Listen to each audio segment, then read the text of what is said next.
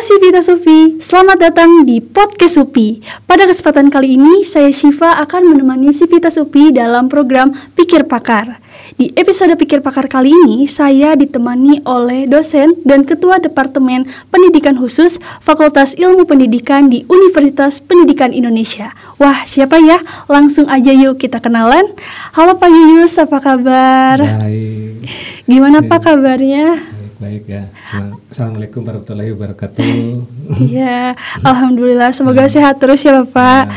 Nah, sebelum kita masuk ke topik pembahasan nih, uh, Pak Yuyus perkenalan diri dulu dong, uh, karena pasti si Vita Supi ini pengen tahu lebih banyak tentang Bapak. Ya, saya Yuyus Suherman. Kebetulan sekarang sedang menjabat sebagai Ketua Departemen Pendidikan Khusus PIP UPI Bandung ya. Iya, PIP Bandung. Ya, untuk uh, yang lainnya nanti sambil jalan lah ya. Boleh Bapak. Saya berasal dari Sumedang. Gitu. Oh, Sumedang, Jadi, iya. Sejak apa ya sejak 86 86. Di mana tahun oh. 86 Masih lahir belum lahir. Belum lahir Bapak. Saya 86 sudah jadi mahasiswa di oh, sini. Oh, di sini di UPI Dan juga. lulus dulu sampai sekarang. Karena begitu lulus 92 langsung ya, langsung di bekerja di, sini. Oh, di pendidikan khusus. Oke, okay, Bapak. Saja sementara ya. Iya. Jadi begini Pak, uh, peringatan Hardigres ini kan menjadi momen yang bagus untuk merefleksikan bagaimana sih perkembangan dan keadaan pendidikan di Indonesia saat ya. ini. Sipa pengen diskusi mengenai pendidikan khusus di Indonesia dan uh, dilema di dalamnya. Ya. Nah, Bapak kan sebagai orang yang berkecimpung dan mengabdi pada pendidikan khusus. Sudah berapa lama sih Bapak berkontribusi dalam pendidikan khusus hmm. dan apa yang membuat Bapak hmm. tertarik untuk berkontribusi dalam bidang pendidikan khusus? Ya, ini, pertanyaan menariknya. Kalau ya. kontribusi sih ya Gimana ya? Tadi kan sejak 86 ya. 86 iya. Tapi kalau PNS-nya saya 93 eh 92 92 masuk tapi SK PNS-nya 93.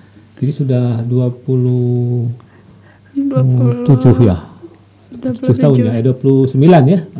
Tambah mahasiswa, sebelum mahasiswa ya udah lebih 30 tahun. iya, betul. Yuki, ya, ya, jadi Pak. saksi hidup lah ya.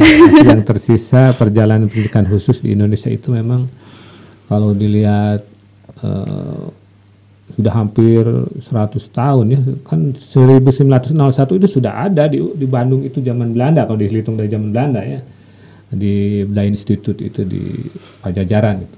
Hanya dulu bentuknya lembaga penanganan anak buta katanya. Kemudian berkembang ya seiring dengan itu sudah pesatlah perkembangannya dunia pendidikan khusus itu cuma memang uh, tadi persoalan mindset ya kita pernah ngobrol-ngobrol yeah, mindset yang mindset. harus dirubah itu karena jatuh bangunnya pendidikan khusus itu juga uh, seiring dengan perubahan filosofi di dunia ya. Filosofi pendidikan berubah ya praktek pendidikan juga berubah.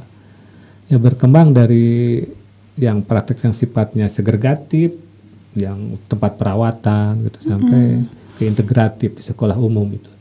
Jadi terbentang gitu ya. Nah itu perjalanan pendidikan khusus sudah sejak merdeka berarti sudah seumur kalau dilihat dari jurusannya ya, jurusannya itu tahun 64 lahirnya. 64. Programnya. Berarti sudah 57 ya, 57 tahun nah, usianya. sudah tua, tua. juga. Betul, Pak. Ya, sudah tua beberapa tahun dari saya. Saya belum lahir, ini sudah Nggak lahir prodinya. prodinya. prodinya. ya itulah dinamikanya memang, tapi alhamdulillah sekarang sudah mengalami kemajuan ya dan uh, memang uh, tentunya perlu perjuangan tadi perlu terus-terusan diperjuangkan karena pendidikan khusus itu jangan dilihat dari umum. Harus khusus khusus khusus, khusus gitu iya, umum, umumnya. Persoalannya bagaimana merubah uh, mindset cara pandang orang terhadap kekhususan ini? Nah pendidikan khusus juga gitu berbeda. Jangan dilihat dari pendidikan umum harus begini-begini. Ya khusus ya khusus. Makanya nanti kita jelaskan kita bedah bagaimana khususnya apa sih apa yang membuat pendidikan khusus itu khusus. Tadi menarik bagaimana perkembangannya ya. Yeah. Wah itu 54 tahun, eh 57 tahun di UPI itu wah perjuangannya meskipun sudah usia lanjut ya 57 tahun itu sudah lanjut itu. Iya, betul. Tapi harusnya sudah mapan ya itu. Tapi kita Sudah coba lihat di berkembang. mana sih problemnya ya. gitu. Oke, Bapak. Nah, sebagai orang yang berkontribusi pada pendidikan khusus, menurut Bapak bagaimana kondisi pendidikan khusus saat ini di Indonesia serta kondisi ideal pendidikan khusus di Ya. itu seharusnya eh, bagaimana, Pak? Pendidikan khusus itu sebuah upaya ya. Pendidikan itu kan upaya sadar membawa uh, manusia dari kondisi apa adanya kepada kondisi seharusnya. Seharusnya itu kan suatu kondisi ideal cita-cita manusia Indonesia seutuhnya. Nah, pendidikan khusus itu eh, pendidikan ini diidealkan untuk educational for all untuk, semua kan Wah, ya. semua itu cita-cita itu.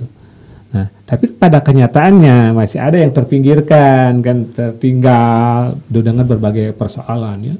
Ada persoalan ekonomi kan ini. Nah, salah satunya persoalan eh, namanya itu eh, exceptionality ya.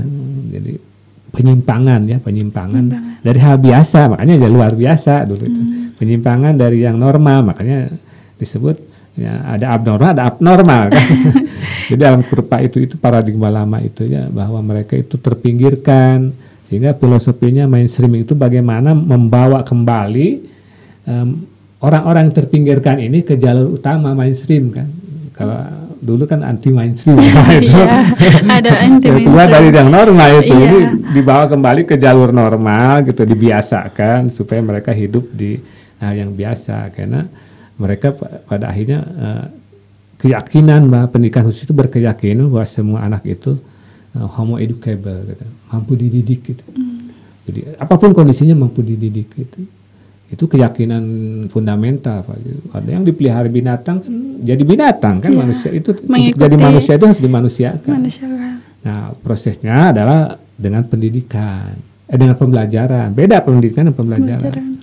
Agar mencapai tujuan pendidikan yang tujuan pendidikan tadi mencapai yang ideal itu, Betul. maka harus dilakukan dengan pembelajaran yang berkualitas, yang bermutu. Nah, mutu itu tentunya ada dengan berbagai cara kan pendidikan umum seperti apa, pendidikan khusus seperti apa.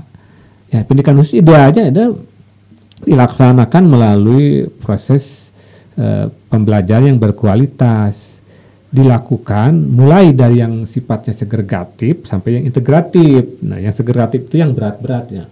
Bisa di tempat perawatan, panti. Memang sejarahnya dulu kan eh, anak yang dipelihara oleh serigala itu jadi seperti perilakunya seperti serigala gitu. Malahan manusia, maka dirawat, kan dididik. Kemudian sampai di sekolah khusus. Nah, itu masih segregatif kan terpisah. Terpisah ya. segregatif terpisah di SLB namanya sekolah khusus kan itu special school. Nah seleb- selebihnya sedapat mungkin kata kuncinya itu sedapat mungkin mereka itu dinormalkan gitu, di, di, di lingkungan yang normal, Ya, Normal. makanya diintegrasi di sekolah umum kan Ya. hanya sampai selama ini yang prakteknya yang bisa itu kan hanya tunanetra yang lainnya belum kan. Tunarungu adalah yang masuk Iya. ke situ. Jadi eh, belum belum ideal gitu.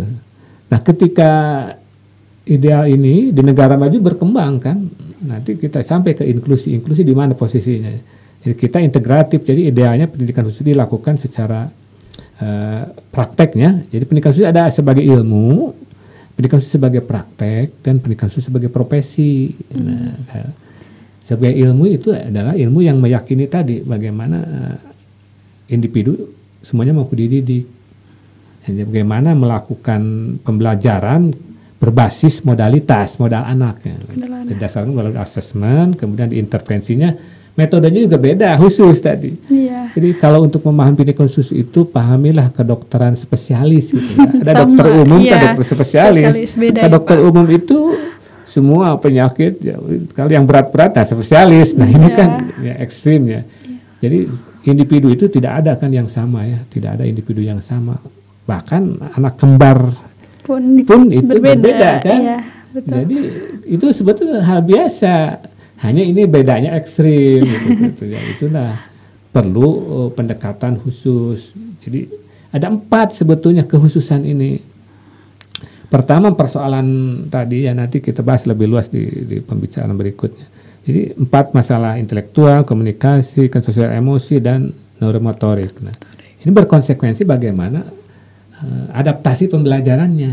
Nah, tadi kan dokter spesialis bagaimana metode dokter umum dengan dokter spesialis kan beda ya? Iya pasti beda. Jadi, ini juga guru umum dengan guru khusus beda. Apa khususnya? Mereka guru guru umum itu, eh guru khusus itu, guru pendidikan khusus itu harus punya empat keterampilan. Ya. Karena memang melakukan adaptasi pembelajaran itu pada empat hal: konten, metode, kan kemudian eh, penggunaan alat-alat, media khusus, dan physical environment, lingkungan fisik, desain. Hmm. Jadi sebetulnya guru pendidikan khusus desainer, hanya desain pembelajaran gitu. Yang spesial ini, yang khusus, khusus gitu. kan ada universal, ada universal, ada yang spesial, yang spesial gitu. Nah, itu keahlian guru pendidikan khusus itu yang spesial spesial. Oke, Bapak. Serba spesial pokoknya gitu. Iya. nah, Selanjutnya, uh, kalau klasifikasi anak yang termasuk ke dalam anak yang membutuhkan pendidikan khusus itu apa aja ya Pak? Serta ya. apa saja masalah atau kendala yang biasanya dihadapi oleh anak berkebutuhan khusus?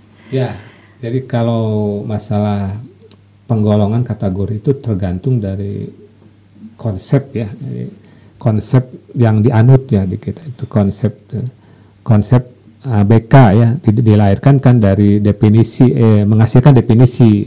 Ya. Kalau gajah definisi gajah bintang kan akan menentukan nanti salah juga defini, kalau definisi salah kan. Ya. Jadi penggolongan macam-macam tapi tadi ada ada polder, ada filenya. Jadi tergantung eh, dari definisi tadi Bapak pendidikan khusus adalah eh, spesial desain ya, desain untuk eh, anak-anak yang mengalami tadi exceptionality ya, bukan disability, bukan exceptionalitas kan. Ke bahasa Indonesia exceptionalitas kan kelainan yang berbeda dari biasa, berbeda dari yang rata-rata ya. Iya. Eh, bukan berarti jelek gitu, kan berbedanya hanya uh, sedemikian rupa gitu. Kita juga berbeda kan, iya. sifat dengan saya berbeda. Cuma kan perbedaannya tidak tidak ekstrim ya. Iya. Nah ini mah perbedaannya ekstrim gitu. Jadi di mana perbedaannya? Pertama uh, di masalah uh, tadi intelektual, kapasitas intelektual. Ya. Ada yang kelebihan ramnya itu ya. begitu, ada yang kan menyimpangnya positif gitu. Ya. Tapi bermasalah juga nanti. Iya, betul. Masalah karena kelebihannya dia bermasalah dalam pembelajaran. Ada yang kekurangan ramnya, intelektualnya kekurangan. Kurang. Itu tunagrahita itu itu bermasalah juga dalam belajar iya. kan nanti ada yang spesifik learning disability itu, diterjemahkan berkesulitan belajar, ada kesulitan belajar membaca, menulis kan begitu. Padahal intelektualnya normal.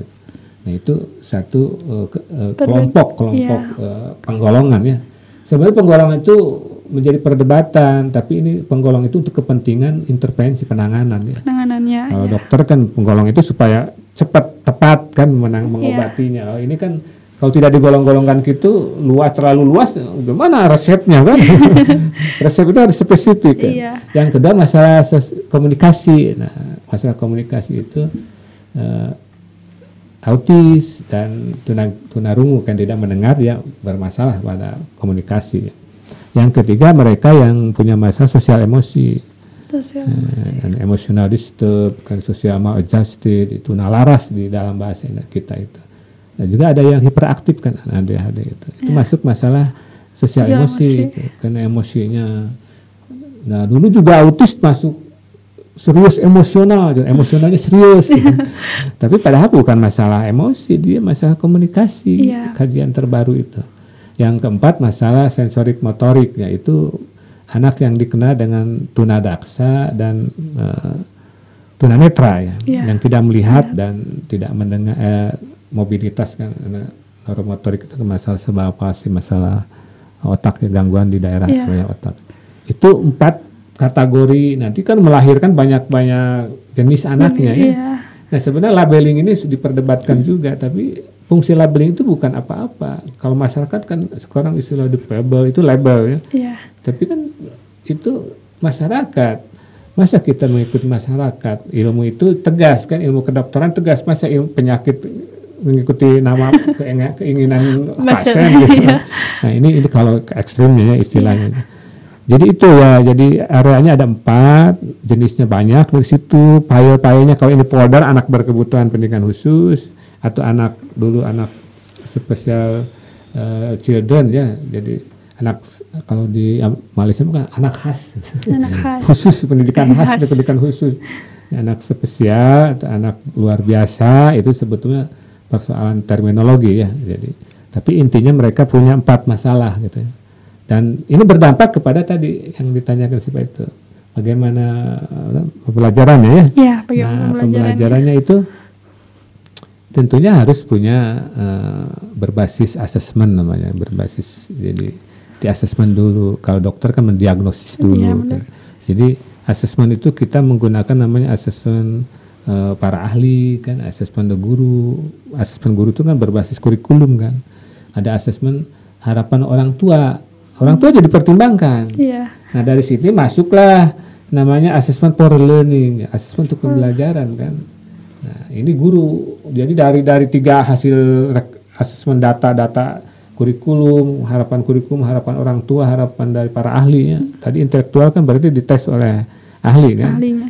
Masuklah blender blended learning. Ya, sebetulnya hmm. blended learning bukan luring daring, bukan dari sudah ada. Oh, iya. Blended learning itu ya bagaimana meramu itu. Iya.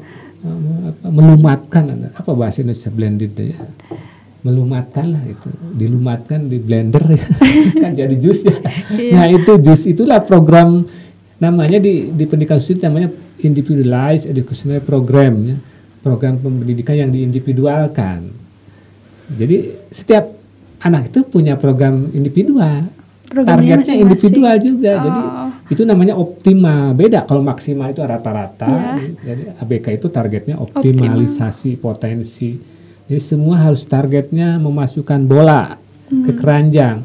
Ya anak yang bisa berlari berlari memasukkannya, yang bisa tertatih-tatih sambil tertatih-tatih tapi sama memasukkannya. Iya. Yang ngesot ya ngesot. Jadi targetnya semua sukses Sam. memasukkan bola, tapi iya. kategorinya masing-masing kan standarnya. Nilainya A semua tapi beda-beda kan. Betul. Untuk yang gifted mah bisa menghitung 100 itu nilainya B gitu. Kalau untuk yang terbelakang bisa hitung sampai 5 juga lumayan A itu itu kan standarnya ada standar individual. Jadi filosofinya uh, guru pendidikan khusus itu ada bukan mengajar kelas. Hmm. Tapi mengajar individu-individu yang ada di dalam kelas. Jadi berapapun kan. Yeah. Karena yang perhatiannya individu Betul. Nah, pertama berbasis asesmen, kemudian sifatnya individual, kemudian potensial berbasis modalitas dan tentunya uh, dengan menggunakan metode-metode yang berbeda dengan Betul. yang lain kan. Kalau di dalam umum itu ada scaffolding itu bertahap ya. Gitu. Mm. Jadi prasyarat, makanya akademik TK itu prasyarat untuk SD kan. Di pendidikan khusus tidak begitu. Karena prasyaratnya juga terganggu. Bagaimana kita mengajarkan yang ini kan prasyaratnya juga terganggu jadi harus bareng iya sambil walaupun usianya sudah 8 tahun 10 tahun tapi kan terganggu prasyaratnya jadi dia masih belajar seperti TK kan itu mm -hmm. nah di kita disebutnya namanya proses psikologi dasar jadi dasar. untuk bisa membaca terus berhitung dia itu harus memorinya harus bagus kan prasyaratnya Pentiumnya harus memenuhi syarat gitu. Karena agar Pentiumnya memorinya bagus itu kan dia harus mampu membedakan bentuk dan membedakan perintah dan gerak. Di kita juga sama, di yang normal juga sama. Yeah. Tapi kita tidak ini sudah tidak masalah gitu yeah. kan. Nah, ketiga halnya kalau ini tidak jalan berarti ada gangguan persepsi. Mm. Nah, kalau anak mengalami gangguan persepsi berarti dia mengalami gangguan konsentrasi. Oh. Jadi persepsi itu bingung dia. Bukan bodoh, dia tidak ngerti perintah saja yeah, misalnya. Betul itu tidak nyambung tadi komunikasi. komunikasi nah, karena tidak konsentrasi dia kan pandang ruang. Nah, ini kan kita konsentrasi karena pandang ruangnya. Gitu. Menulis juga kan ada ruangnya gitu. Iya. Jadi kalau mengalami gangguan pandang ruang pasti konsentrasinya terganggu. Nah, pandang ruang itu diakibatkan oleh empat problem dasar yang mendasar yaitu keseimbangan, kemudian motorik, motorik. Uh, body image, dan lateralisasi membedakan kiri kanan. Hmm. Jadi ada anak yang coba angkat tangan kanan gitu. Dia kan di siapa ini kan tangan kiri ya? Iya. Si kiri ya? Iya, kiri. Coba angkat tangan kanan itu, itu harus muter dulu anak gitu. Jadi ngalami gangguan lateralisasi. Ya kalau tidak bisa membedakan sen kiri sen kanan itu ibu-ibu. Itu mengalami gangguan motivasi. Itu beda lagi itu ya. Sen kiri sen kanan beda, beda lagi itu. Normal tapi itu mau persoalan lain. Tapi iya. ada ABK itu seperti itu ya. Mengalami tidak mampu membedakan kiri kanan, kanan. tidak mampu meng, uh, uh, mengerti perintah gitu. Nah itu namanya kita tidak bertahap tapi circle. Hmm.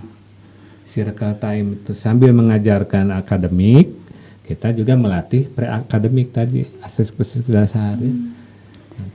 yang gifted beda lagi hmm. yang gifted kan harus berlari dia dia tapi tetap bermasalah juga dia bagaimana akselerasi itu dipercepat itu yeah. dengan pengayaan ada akselerasi dan enrichment itu dilakukan dengan nah, tadi kan namanya juga khusus pendekatan juga khusus segala macam khusus tapi semuanya berbasis asesmen kuncinya jadi asesmen for learning yang membuat program pembelajaran yang individualkan Nah, kalau yang dihadapi selama ini ya tadi ABK-nya itu ya tadi keempat hal tadi.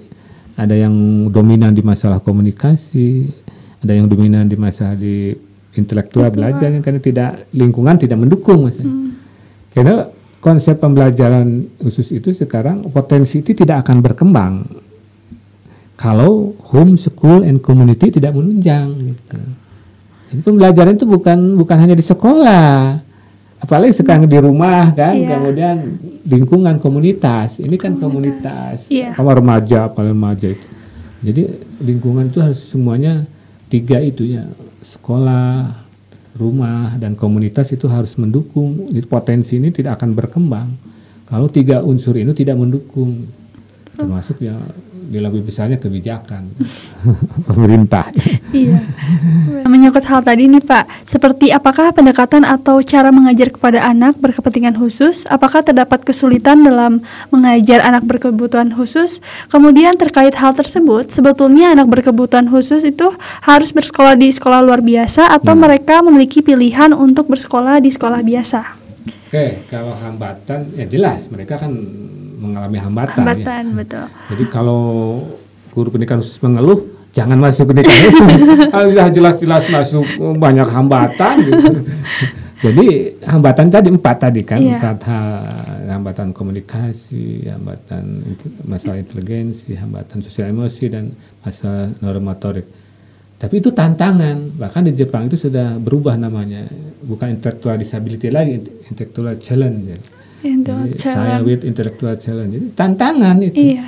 Ya kalau masuk dunia itu tidak mas tantangan ya repot. Nah supaya tidak ada masalah ya kita punya ilmunya tadi, ada ilmunya.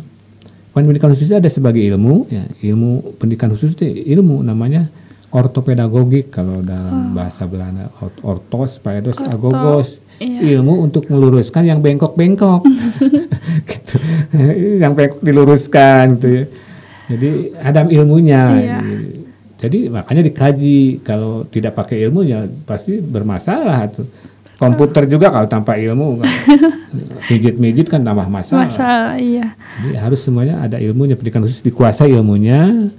Jadi dan kemudian eh, pedagog eh, ini ada dua ya. Jadi namanya pedagogical content itu dua yang dikaji itu. Pertama bagaimana memahami materinya tadi dan bagaimana menyampaikannya. Dan di sini ilmu desain dipraktekkan. Bagaimana mendesain pembelajaran materinya, kontennya. Kontennya diadaptasi, disesuaikan dengan kebutuhan kan, kebutuhan. Kedua metodenya, metodenya khusus kalau metodenya nyuntik dokter umum dengan dokter khusus kan beda ya. itu juga guru umum dengan guru khusus kan berbeda metodenya. Beda, iya, metode. Walaupun siswanya sama. Kemudian yang ketiga kan penggunaan nah, media dan teknologi asistif kita kan teknologi-teknologi yang menunjang tadi untuk tunanetra, tunarung kan ada teknologi membantu di situ. Dan penggunaan fisikal lingkungan belajarnya, desain kelas segala macam.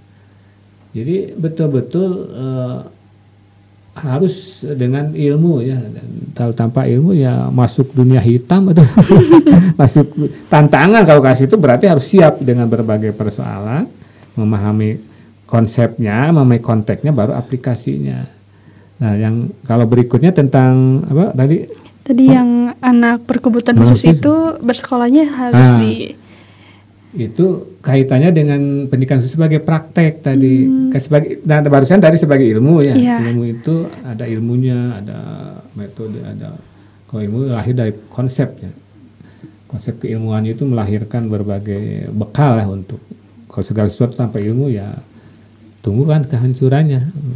Kan profesi itu orang yang berilmu kan nanti melahirkan pendidikan khusus sebagai profesi. Nah pendidikan praktek praktek pendidikan khusus itu eh, dilahirkan dari mainstreaming ya. Membawa filosofi mainstream membawa kembali mereka yang terpinggirkan tersisihkan. Ya tadi ABK itu tersisihkan kan?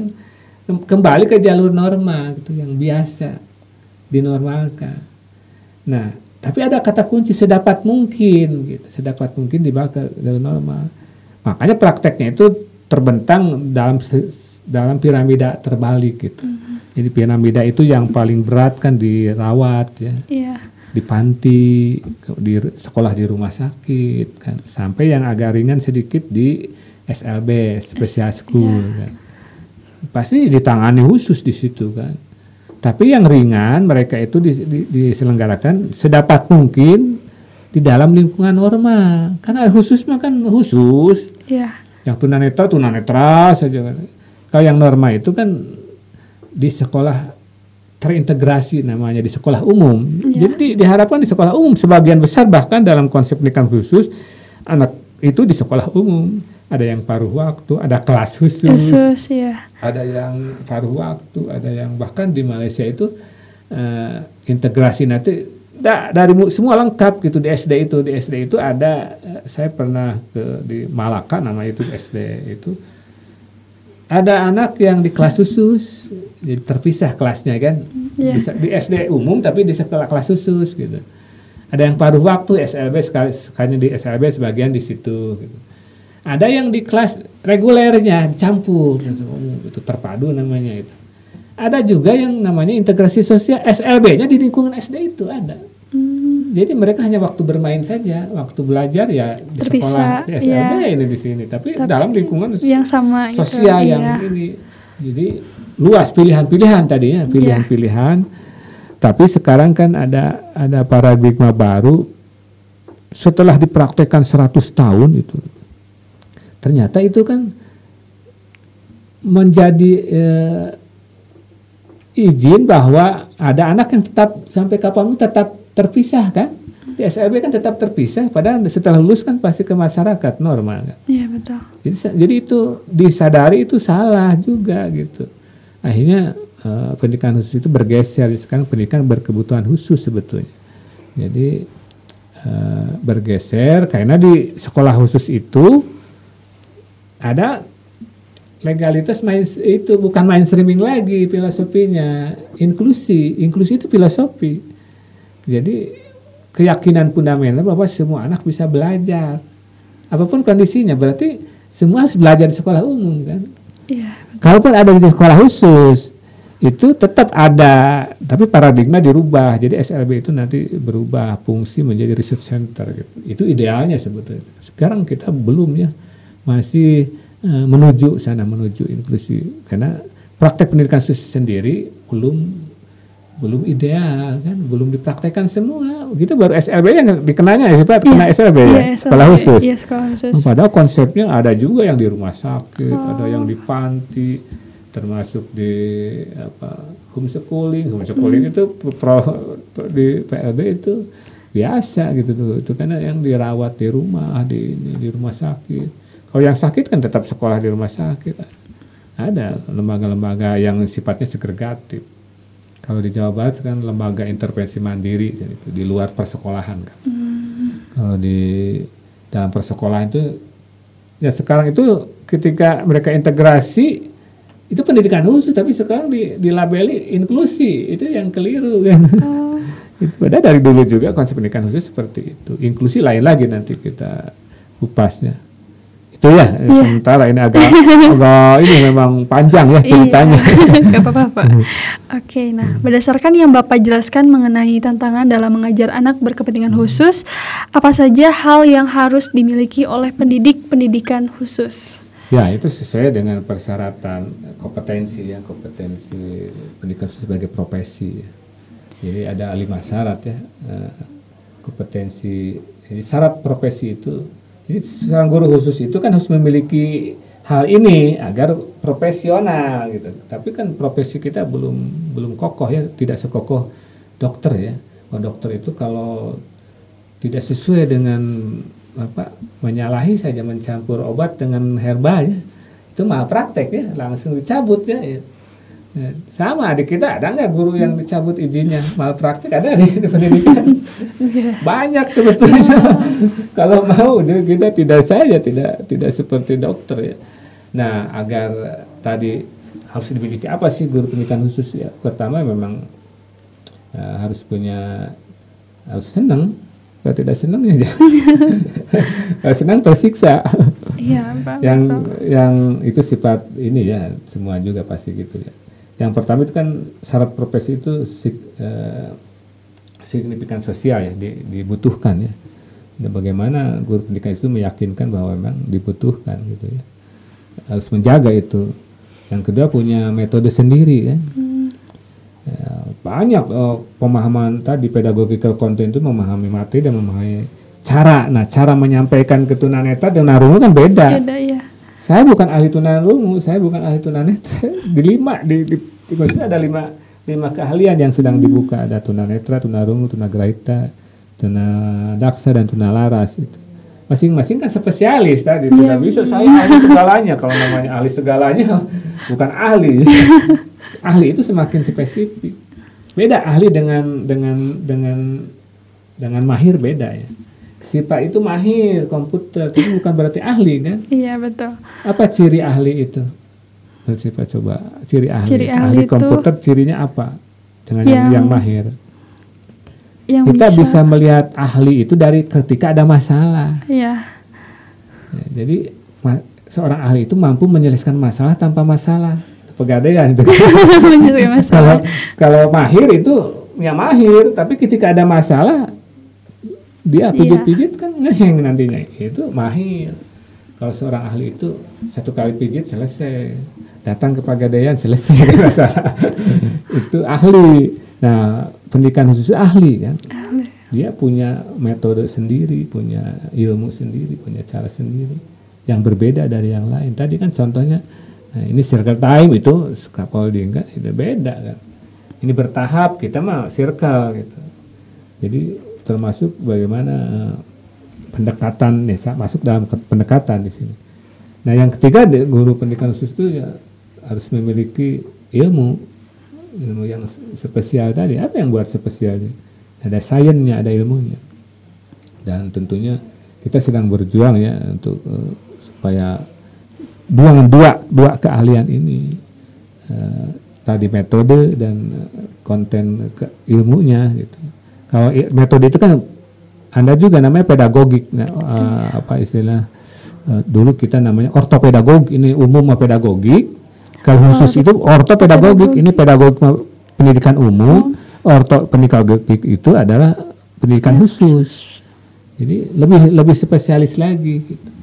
Nah juga dulu dua ini keahliannya hmm. saya itu dapat dua sarjana satu oh. ijazah sarjana dua akta mengajar nah oh. ini kan keahlian gurunya dulu kan institut keguruan dan ilmu pendidikan yeah. keguruannya menghasilkan akta ini hmm. lisensi Lisen. tu, lisensi tutis jadi lisensi untuk mengajar kalau mau jadi guru saya gunakan akta ini mau jadi ngajar ngalamar yang lain pakai sarjana pendidikan sekarang sarjana pendidikannya yeah. jelas dulu mas saya DRS oh. doktorandus sarjana pendidikannya tidak bisa membedakan gender ya. Yeah. sama perempuan itu. Kalau DRS itu kalau perempuan DRA kalau laki-laki DRS jadi tidak akan salah itu. Walaupun belum menikah disebut DRA doktoranda nah itu anekdot dulu ya. Saya kan lulusan tiga perguruan tinggi kan. Hmm. IKIP kemudian saya S2 di Unpad dan S3-nya di UPI ya. Beda. UPI. Beda namanya. Jadi dua ya keahlian iya. sebagai ilmunya, kedua dan tadi keahlian mengajar. Mengajarnya. Dan mengajar juga khusus. Dan tentunya ada etika ya. Hmm. Norma. Jadi dibutuhkan, punya metode, punya ilmu, kemudian ada etika. Nah, Hmm. etika itu dan tentunya harus konsekuensi lain termasuk harus rela ya ada dengan kondisi gaji. ini di ini lima lima syarat ini Iya. yang harus dimiliki disadari gitu ya. Termasuk kompetensi dua hal itu yang pokok ya yang kaitannya dengan tidak boleh kurang tidak boleh lebih itu wajib itu hukumnya memiliki ilmunya Ya. ilmu pendidikan khusus kemudian memiliki eh, metode-metode khususnya yang tentunya bagaimana mengajarnya tadi pedagogika ortopedagogiknya lah kalau dalam bahasa eh, pendidikan khusus itu itu Ortopedagogik. Oke, Pak. Nah, selanjutnya dalam peluang karir nih, Pak. Apakah anak berkebutuhan khusus itu memiliki peluang karir yang sama dengan anak biasa atau pendidikan lanjutan setelah menempuh pendidikan khusus? Ya, tadi kan eh, kalau kita konsisten ya dengan eh, praktek di mana praktek pendidikan khusus dilakukan, kan dokter juga prakteknya tidak hanya di rumah sakit kan? Ya. Di mana kira-kira dokter? di mana ada orang sakit, di situ dokter harus berpraktek kan? Karena ilmunya dibutuhkan oleh orang sakit. Iya, betul. Nah, pendidikan khusus juga begitu. Di mana ada anak berkebutuhan khusus, dia harus berpraktek di situ karena ilmunya dibutuhkan. Nah, praktek anak berkebutuhan khusus tersebar tadi ada yang di yang berat kan dari mulai panti kan, tempat perawatan, kemudian di sekolah khusus, Iya. di rumah sakit. Harus hadir di situ kan. Karirnya di di situ. Panggilan profesinya harus datang ke situ. Kemudian ada yang di sekolah umum kan tadi yang integrasi sekarang dengan inklusi lah ya. Jadi otomatis kalau inklusi itu lebih tinggi prakteknya integrasi tapi filosofinya beda gitu. Kalau integrasi mah itu filosofi mainstream, kalau inklusi eh, in- inklusi mah filosofinya inklusi, pendidikan inklusi, filosofi inklusi. Nah, jadi peluang karirnya ya di, di dua tempat tadi yang di yang segregatif, yang di integratif. gitu Ya. termasuk di tempat-tempat yang membutuhkan keahliannya. Misalkan di Direktorat Pendidikan Khusus, ya, di lembaga-lembaga yang non kependidikan ya itu di birokrasi gitu. Ya dokter juga kan banyak di birokrasi ada dan di mana-mana. Pokoknya tadi prinsipnya di mana ada yang membutuhkan karena eh, lulusan pendidikan khusus itu bukan hanya jadi guru. Jadi, jadi kompetensi yang di- dimiliki oleh lulusan pendidikan khusus itu adalah pertama kompetensi saintis ya kan eh, sains itu ilmuwan ya ilmu ya sarjana. Nah makanya ijazahnya sarjana pendidikan itu sarjana itu ilmuwan itu. Jadi yang kedua adalah peneliti karena sarjana itu peneliti ya sebagai ilmuwan atau sebagai ahli di bidang yang memiliki ilmu itu. Kedua keahlian lainnya adalah peneliti di bidang itu di bidang keahliannya. Dan yang ketiga adalah dia memiliki keahlian sebagai eh, pendidik tadi sebagai konten tadi kon- eh, konten pedagogical content knowledge ya pengetahuan tentang bagaimana materi penguasaan materi dan menyampaikannya itu kan mengajar ya.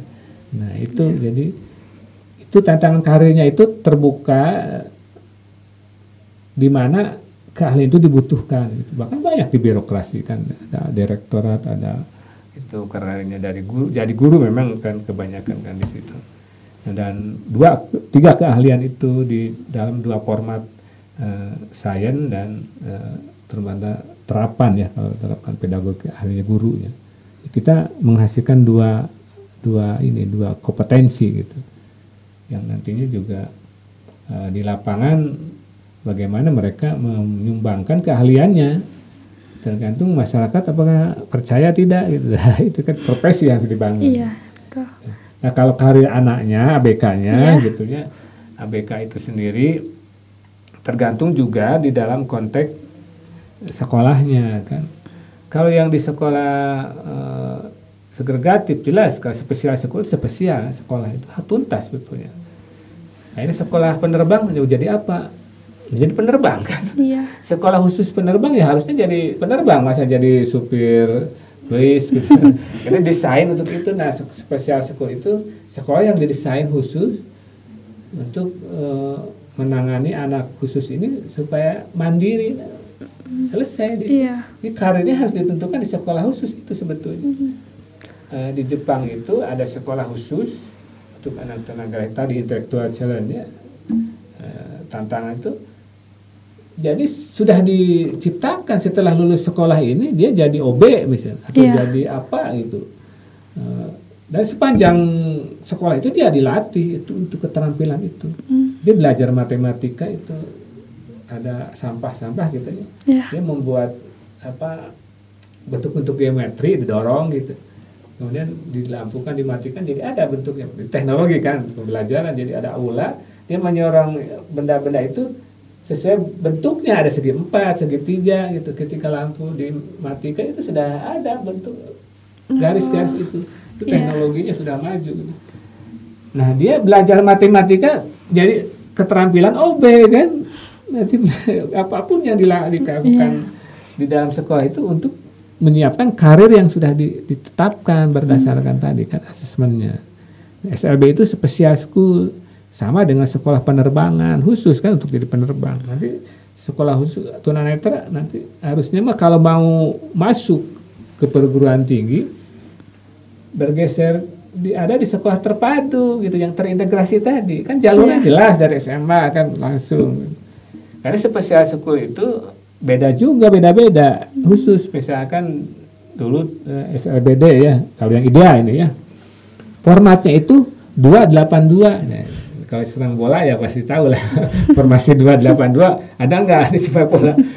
Dua itu kan kelas persiapan delapan itu kelas dasar dua kelas kekaryaan. Selesai dia bekerja kayak SMK kan yeah. kekaryaan dua itu. Jadi delapan itu itu formatnya. Di tunanetra beda beda lagi. Nah kalau untuk yang gifted dan sekarang kan belum ada sekolahnya paling beberapa ya di Cugenang Gifted School di itu di si Cianjur ada yang nyoba juga sekolah khusus anak gifted berbakat. Di Jakarta ada tidak jadi gubernur dulu mau udah ada sekarang bikin sekolah khusus tapi kebanyakan ke talenta ya ke seni gitu olahraga yeah. di gifted itu sifat potensial.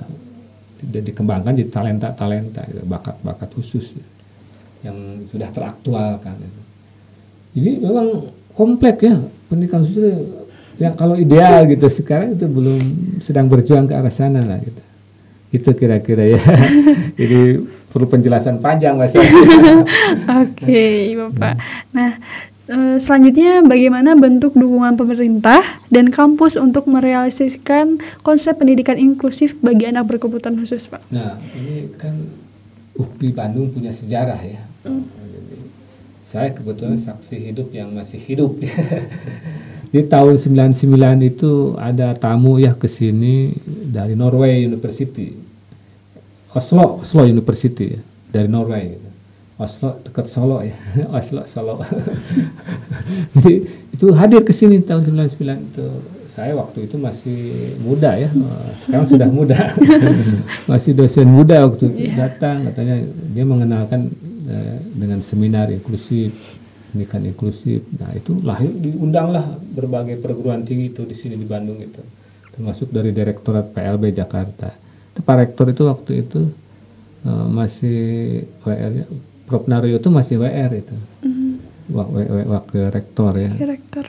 Siapa de, de, itu rektornya masih Prof Pakri masih Pak Pakri ya. Pakri Gapar itu. Di mana dulu ya? 99 nah itu oh, mengembangkan pendidikan inklusif di Indonesia. Nah dibuatlah program S2 oh. pendidikan kebutuhan khusus. Itu hasil hasil inklusif belum menyebar ke Indonesia belum masih di Bandung dibuat ditugaskanlah guru-guru SLB ke sana uh, untuk mengambil S2 14 orang mahasiswa eh guru SLB disekolahkan ke Norway ya kita kebagian membuka prodi S2-nya gitu. Kerjasama dengan mahasiswanya juga dulu ada dari Afghanistan ada hmm. ada internasional di sini. Nah, kemudian berkembanglah ya menyebar ke Indonesia ke mana-mana.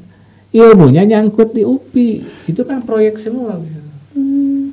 Sehingga bergeser bergeser, saya juga ikut itu ya ikut proyek juga di kita di Sumatera Selatan ini selama lima tahun mengembangkan pendidikan inklusif, tapi kan eh, perkembangannya seperti sekarang beginilah, tidak seperti berjalan di tempat. Karena tadi ada pendidikan inklusif itu terjadi miskonsepsi, karena sejarah masuknya ke PLB, ke, ke, ke masih PLB gitu. Karena memang yang terpinggirkan waktu itu kan edukasi yang belum O-nya itu kan kebanyakan yang anak berkebutuhan khusus iya, kan, yang lainnya kan sudah masuk Mas. gitu kan filosofinya educational for all nanti. Jadi sebetulnya harusnya gitu ya idealnya pendidikan inklusif itu masuknya dari pendidikan umum karena kan yang rumahnya di situ. Ya. Jadi kenapa pendidikan umum itu tidak inklusif karena mereka tidak menghargai keberagaman dan tidak berkeadilan. Gitu. Mm -hmm.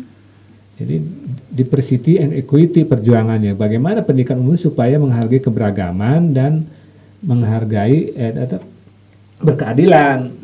Yang bisa berlari suruh berlari itu adil kan. Yang bisa berjalan untuk berjalan. Yang tertatih-tatih juga berkembang, tumbuh bersama.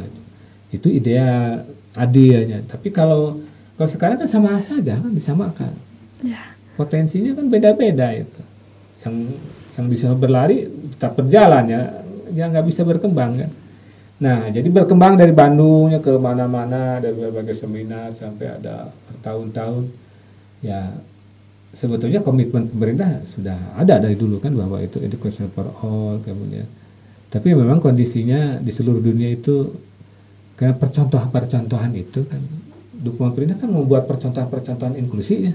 ya. Ada SD inklusi kan. Ya sebagai percontohan boleh tapi kan jadi label kan harusnya semua sekolah itu inklusi. inklusi tapi sebagai percontohan idealnya yang yang sekolah lain itu mencontoh gitu. hmm.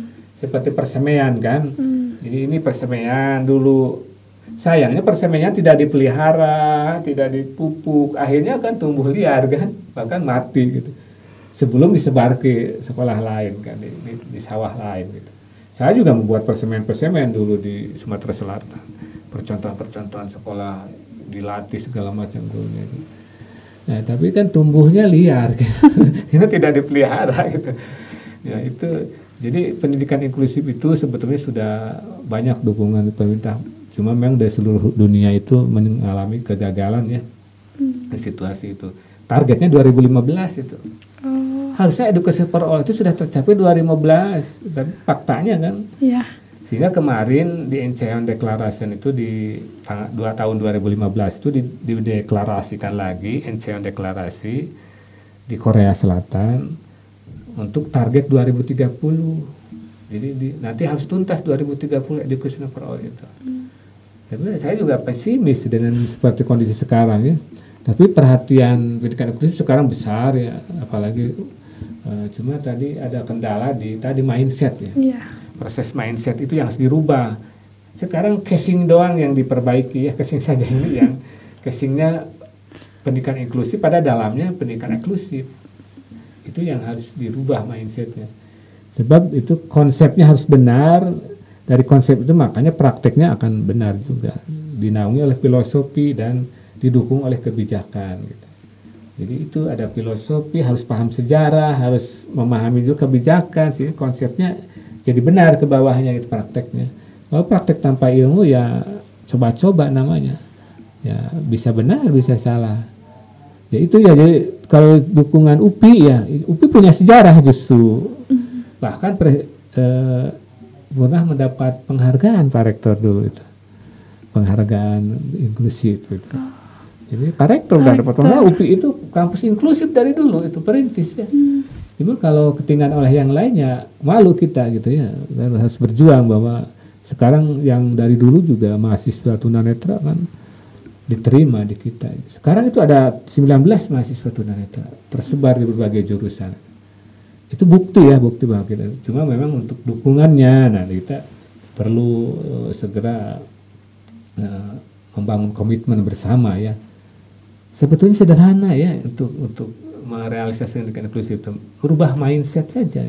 Okay. Pendidikan inklusif itu solusi solusi ya. Coba kalau mendirikan SLB di, di daerah in, seluruh Indonesia yang tersebar itu mahal kan dan tidak mungkin gitu. Yeah. Ada ABK satu didirikan SLB gitu. Sementara sekolah umum kan tersebar ke pelosok Indonesia, itulah solusinya kan. Susah, ya memang susah. Semua juga kalau dipandang susah, mindsetnya Iya. rubah tadi kan susah. Iya. Bagaimana solusinya mer- untuk merombak tangga supaya kursi roda bisa iya. masuk? Ya tidak perlu merombak, tidak perlu- tinggal ada niat baik, kemudian ada solusi, tapi pindahkan saja. ke gitu bawah ke iya bawah itu namanya adaptasi Ke- sesuai Betul. dengan kebutuhan iya kan ya satu-satunya jurusan yang ada di lantai satu Nah, hanya jurusan PLW yaitu pendidikan khusus Yes. sekarang juga komitmennya dibangun di UPI ini di UPI PIP itu kan 10 lantai ya. iya soalnya kan da- dari langsung masuk pintu masuk itu itulah pendidikan khusus lantai A- dasar itu dasarnya nanti. iya Tadi karena mindsetnya sudah ada kan banyak kepentingan kursi roda ya banyak ini yang aksesibilitas namanya Iya. kan. Ya tentunya harus dimudah. Dan solusi itu lahir dari pemikiran serius kan dan niat baik gitu. Kemudian ditunjang oleh ilmu kan. Itu jadi pendidikan inklusif itu di UPI harusnya jadi jadi terdepan ya karena betul sekarang komitmennya kita masih berhubungan dengan yang membawa masih hidup alhamdulillah alhamdulillah Profesor Meriam yang membawa pendidikan inklusif ke Indonesia masih hidup Norway itu kemarin kita komunikasi beliau eh, tidak lagi udah pensiun ya di Norway-nya di Oslo-nya dia membentuk lembaga namanya NEC Norwegian Afghanistan Committee. Jadi kami punya kerjasama di situ ya. Hanya persoalannya eh, kemarin kan ada problemnya jadi nggak eh, kita terputus dulu hubungan. Jadi tapi kita sambungkan lagi nanti oke jadi itu ya perjalanannya masih jauh ya tapi sedang menuju dan komitmen UPI memang eh, bagus lah sekarang juga sedang ke arah menuju ke sana dan kita mudah-mudahan ke depan UPI betul-betul ya eh, mewujudkan komitmennya untuk pendidikan inklusif. Ini pelopor kita itu. oke bapak Ya. Karena kemarin kan kita mengalami pandemi ya Bapak. Iya. Bagaimana tantangan sistem penyelenggara pendidikan khusus di Indonesia selama masa pandemi ini? Ya, itu menarik ya. Itu mau tidak mau eh, justru itu hikmahnya ya. Kan tadi pendidikan khusus pendidikan itu khusus mau umumnya tidak akan berkembang ya kalau tidak melibatkan home ya, school and community. Nah, sekarang Betul. dipaksa kan peran keluarga itu terlibat ya termasuk komunitas dan di situ teknologi juga kan di tadi kan ada dukungan teknologi kan ada adaptasi materi metode media dan lingkungan termasuk teknologinya. Sehingga pandemi itu mendorong semua termasuk saya juga berpikir untuk mewujudkan yang ideal gitu. Bahwa pendidikan itu harus eh, melibatkan keluarga kemudian komunitas termasuk teknologi kan teknologi pendidikannya. selama ini kan kita abai ya tidak terlalu ya dengan itu tidak terlalu serius lah untuk tapi sekarang mau tidak mau harus itu dan ini memang tantangannya berat ya di eh, karena kita shock ya belum belum siap dengan itu tapi ya sampai kapan pun tidak akan pernah siap kalau kita tidak menyiapkannya gitu. dan bagi SLB yang itu udah mulai sekarang itu bangkit ya untuk eh, survive untuk eh, berinovasi kuncinya tadi. Jadi sekarang guru SLB itu dulu memang dari dulu juga mereka didorong untuk kreatif inovatif. Nah sekarang dengan pandemi ini lebih ditekan lagi. Dan dari beberapa riset yang saya temukan memang eh, sekarang sudah muncul lah ya inovasi-inovasi pembelajaran yang berbasis tadi ICT kemudian ini. Dan termasuk di perguruan tinggi juga kan eh, sudah berkembang lah. Itu hikmah ya di balik musibah itu. Kadang-kadang kita eh, sering luput ya sudah mendapat kemajuan lah untuk itu Oke, Bapak. Nah, sudah kita dengar ya pengetahuan dan wawasan baru nih mengenai pendidikan khusus dari pengalaman Pak Yuyus ini. Kalau boleh tahu Pak, bagaimana kesan Bapak selama berkontribusi dalam bidang pendidikan khusus? Kemudian bagaimana harapan untuk pendidikan anak berkebutuhan khusus di Indonesia dan pesan bagi para tenaga pengajar anak berkebutuhan khusus? Ya, jadi sebetulnya saya bukan akademisi ya, kontribusi saya di bidang itu ya bagaimana eh, kan itu juga alumni ya, guru juga alumni, banyak kan ya, kemudian kita mencoba eh, mengembalikan lagi kan eh, berdasarkan perjalanan dari sisi konsep ya konteksnya aplikasinya supaya pendidikan khusus itu uh, berkembang berdasarkan ilmu kemudian prakteknya juga berdasarkan ilmu dan profesinya dibangun berdasarkan ke keilmuan harapan saya untuk guru-guru itu ya teruslah belajar ya karena itu tugas tugas kita itu belajar. Betul. berinovasi terus. Kalau inovasi berhenti ya mati kita kan. Seperti dulu ya uh, Nokia ya dulu Nokia kemudian sekarang Android ya itu karena tidak berinovasi ya semua ditinggalkan. Betul. dalam pembelajaran juga guru pendidikan khusus saya percaya mereka dari dulu ya berkreasi berinovasi karena kan tantangan kan segala sesuatu dihadapi sebuah tantangan karena sudah dari awal tahu itu banyak masalah karena hambatan tadi ya. Betul. Nah itu harapan ke guru ya jangan berhenti untuk uh, belajar berinovasi gitu. karena di situlah tugas profesi itu menanti ya di mana pun ya kemudian berkembang kita sama-sama menuju konteks pendidikan inklusif yang jangan disalahartikan itu kan. Semua sedang ke arah sana sedang bergerak membina diri. Dan tentunya eh, tadi eh, untuk harapan-harapan itu seperti itu ya. Dan mudah-mudahan eh, kita bisa membangun profesi pendidikan khusus ini terutama di departemen pendidikan khusus yang saya pimpin ini memang sedang berkembang tadi untuk membangun uh, keilmuan ya. Supaya profesi itu kan kokoh dokter kokoh karena profesi keilmuannya dijaga gitu. termasuk dunia pendidikan itu harus dijaga Betul. roh keilmuannya kuat kemudian e, prakteknya juga meyakinkan kan ini profesi itu harus meyakinkan masyarakat dan yang ketiga profesinya yang harus kuat organisasi profesi ini yang yang akan melindungi ya melindungi praktek-praktek yang tadi malah praktek. Karena praktek-praktek yang salah ini yang merusak citra kan merusak ini kan. Ada etika kita di sini. Ya, etika dokter kan ini ada etika. Etika profesi kita pendidikan itu juga harus dibangun ya. Itu kira-kira ya okay. yang seharusnya.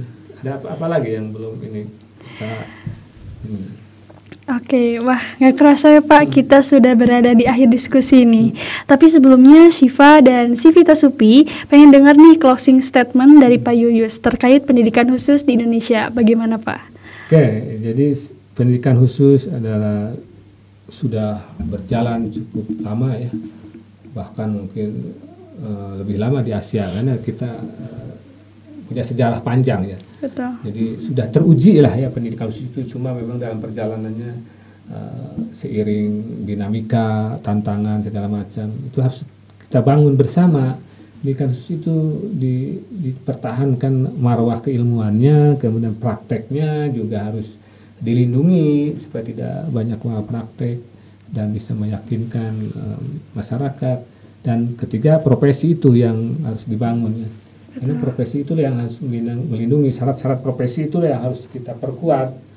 Jadi pendidikan di Indonesia itu sudah cukup maju ya, hanya memang masih mendapat banyak tantangan sehingga ini masih itu perjuangan walaupun usianya Departemen Pendidikan khususnya uh, sudah 57 tahun. Betul. Jadi sejarah pendidikan khusus di Indonesia itu ada dari Bandung semuanya. Hmm. Jadi satu yang pertama semuanya cuma ya kita tidak cukup bangga dengan sejarah ya kita harus uh, belajar dari sejarah untuk membangun ke depan Betul, Pak. itu saja ya okay. dari saya mudah-mudahan ini jadi uh, amin amin Pak wawasan bersama untuk uh, merubah mindset tentang pendidikan khusus ya. Oke. Okay. Ya. Nah, karena kita hmm. uh, memperingati Hardiknas hmm. nih Bapak, boleh dong Bapak untuk mengucapkan Hari Pendidikan Nasional. Oke, okay, untuk okay. pemirsa semuanya saya Yusuf Herman, Ketua Departemen Pendidikan Khusus ya, PIP UPI Bandung. Ingin mengucapkan selamat Hari Pendidikan Nasional. Mudah-mudahan uh, Indonesia jaya ya. Jaya, iya.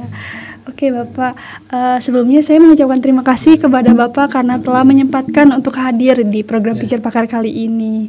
Iya, ya. Iya, sehat-sehat terus ya Bapak. Iya. Hal yang bagus baik ya untuk mengenal dunia iya, hitam. Bapak. Betul. Oke, okay. terima kasih si Peter Supi karena telah mendengarkan episode Pikir Pakar kali ini. Jangan lupa untuk dengerin terus Pikir Pakar selanjutnya karena akan semakin menarik. Saya Syifa pamit undur diri. Pikir Pakar, diskusi asik bersama pakar.